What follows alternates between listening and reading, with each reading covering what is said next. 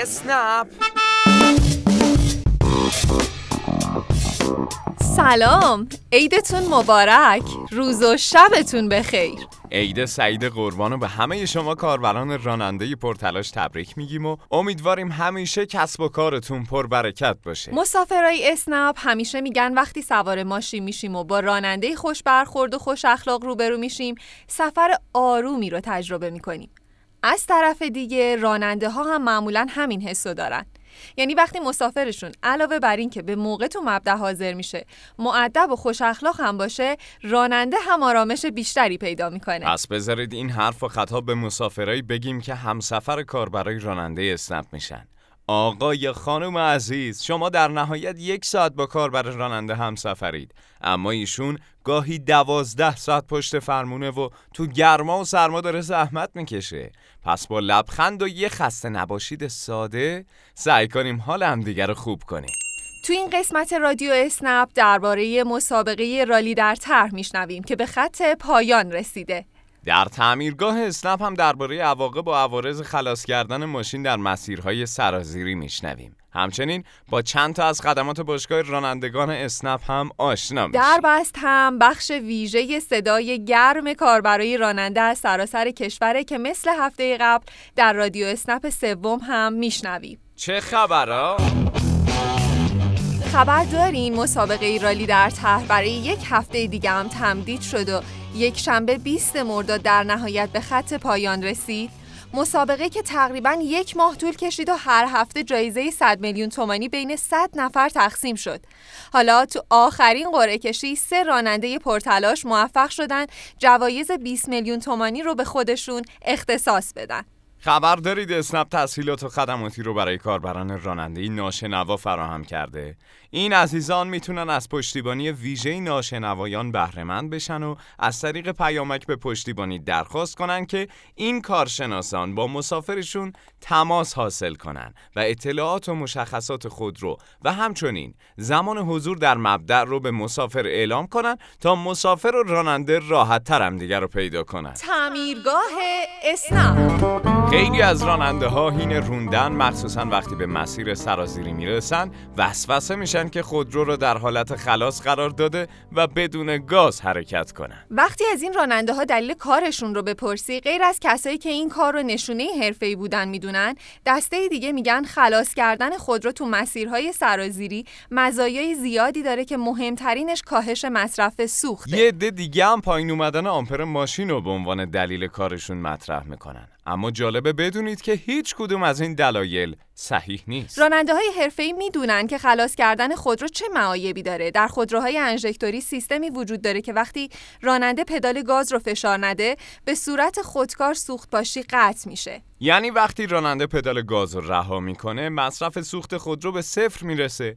اما وقتی ماشین در حالت خلاص قرار داشته باشه این سیستم فعال نمیشه و موتور برای روشن موندن نیاز به مصرف سوخت پیدا می‌کنه. خلاص کردن خودرو حین حرکت خطرات زیادی داره. مهمترین خطر احتمال از کار افتادن ترمزه. اگه در حرکت ماشین رو خلاص کنین ممکنه خودرو به صورت ناگهانی خاموش بشه و همینطور احتمال داره ترمز تو این حالت درست عمل نکنه. همین موضوع باعث میشه فجایعی به وجود بیاد که گاهی جبران ناپذیره. از باشگاه رانندگان چه خبر؟ در باشگاه رانندگان اسنپ باید یادآوری کنم که خدمات و تسهیلاتی که هر هفته در رادیو اسنپ معرفی میشه تنها بخش کوچکی از خدمات ارائه شده است. شما برای اطلاع از خدمات موجود در شهر خودتون کافی کانال های اطلاع رسانی باشگاه رانندگان اسنپ رو دنبال کنید. نام مجتمع فنی تهران به عنوان یکی از معتبرترین مراکز آموزشی نیازی به معرفی نداره. کاربرای راننده استپ می‌تونن از تخفیف های این مرکز برای خودشون و خانوادهشون استفاده کنن. مجتمع فنی تهران 30 درصد تخفیف برای کلاس های زبان برای همه سنین و تمام کلاس های آموزشی کودکان و نوجوانان در نظر گرفته. باقی دوره های این مرکز هم با 20 درصد تخفیف ویژه کار برای رانندگی اسنپ ارائه میشه طرح تخفیفی بعدی که از طرف باشگاه رانندگان اسنپ به کاربرای راننده ارائه میشه ویژه راننده های تبریزه این عزیزان می‌تونن قطعات جلوبندی خودرو خودشون رو با تخفیف ویژه و به قیمت کارخونه در فروشگاه های مفصلسازان راوین تهیه کنند. همچنین قطعات جلوبندی دارای گارانتی 18 ماهه هستند. برای اطلاع از جزئیات بیشتر کانال های اطلاع رسانی تبریز رو دنبال کنید. در بس هفته پیش سوالی رو مطرح کردیم و پرسیدیم که چطور با اسنپ آشنا شدی؟ تعداد فایل هایی که برامون ارسال شد انقدر زیاد بود که اگر قرار بود همه رو پخش کنیم باید رادیو اسنپ و شبانه روزی می‌کردیم. به هر حال از همه دوستانی که صداشون رو برای ما فرستادن تشکر می‌کنم با سلام و عرض و ادب احترام خدمت مدیریت محترم اسنپ و همچنین عوامل این مجموعه. بنده مسلم شعبانی هستم. عضو کوچکی از خانواده بزرگ اسنپ.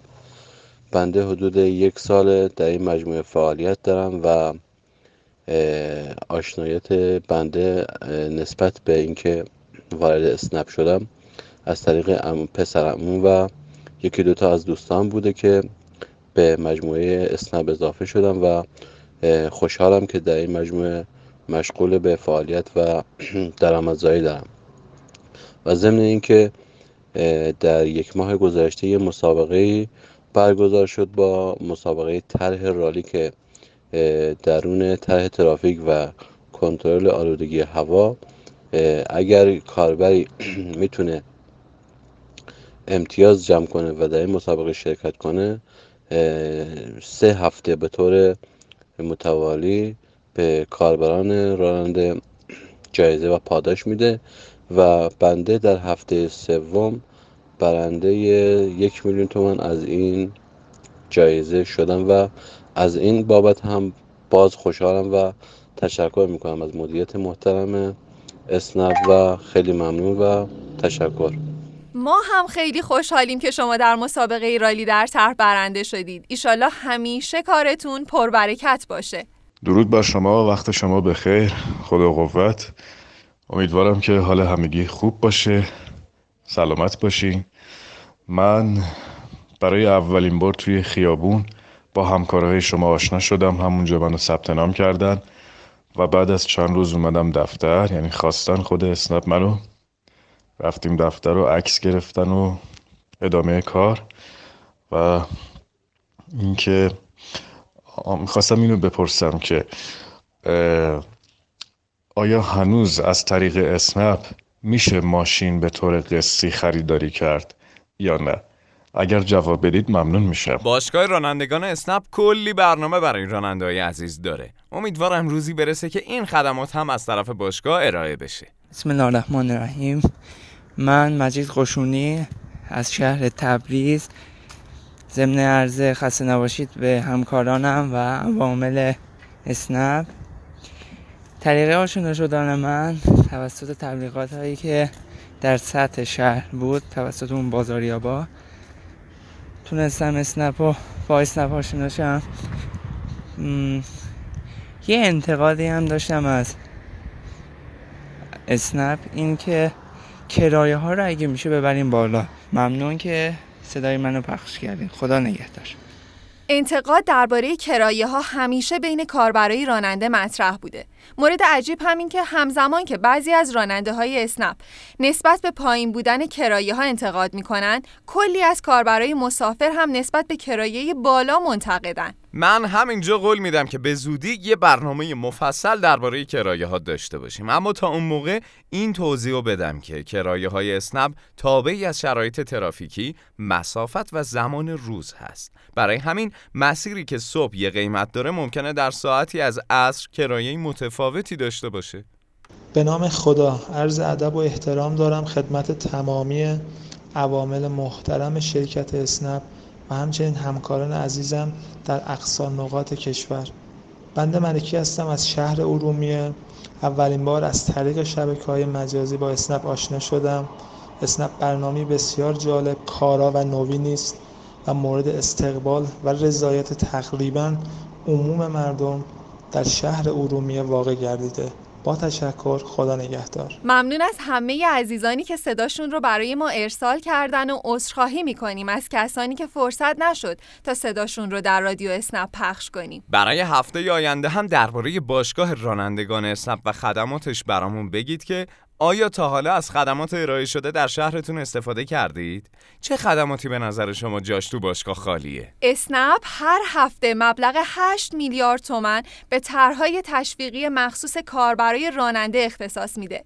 این طرحها در روزهای مختلف از طریق پیامک به اطلاع شما می‌رسه. اگر بعضی روزها پیامک در این رابطه دریافت نکردید، در اون بازه زمانی خاص طرح تشویقی مناسب شما فعال نبوده. پس برای اطلاع از طرحهای تشویقی مناسب مناسب خودتون همیشه پیامک های اسنپیتون رو چک کنید. روزهای پردرآمدی رو براتون آرزو می‌کنیم. تا هفته دیگه که با قسمت جدید رادیو اسنپ در خدمتتون باشیم خدا, خدا نگهدار.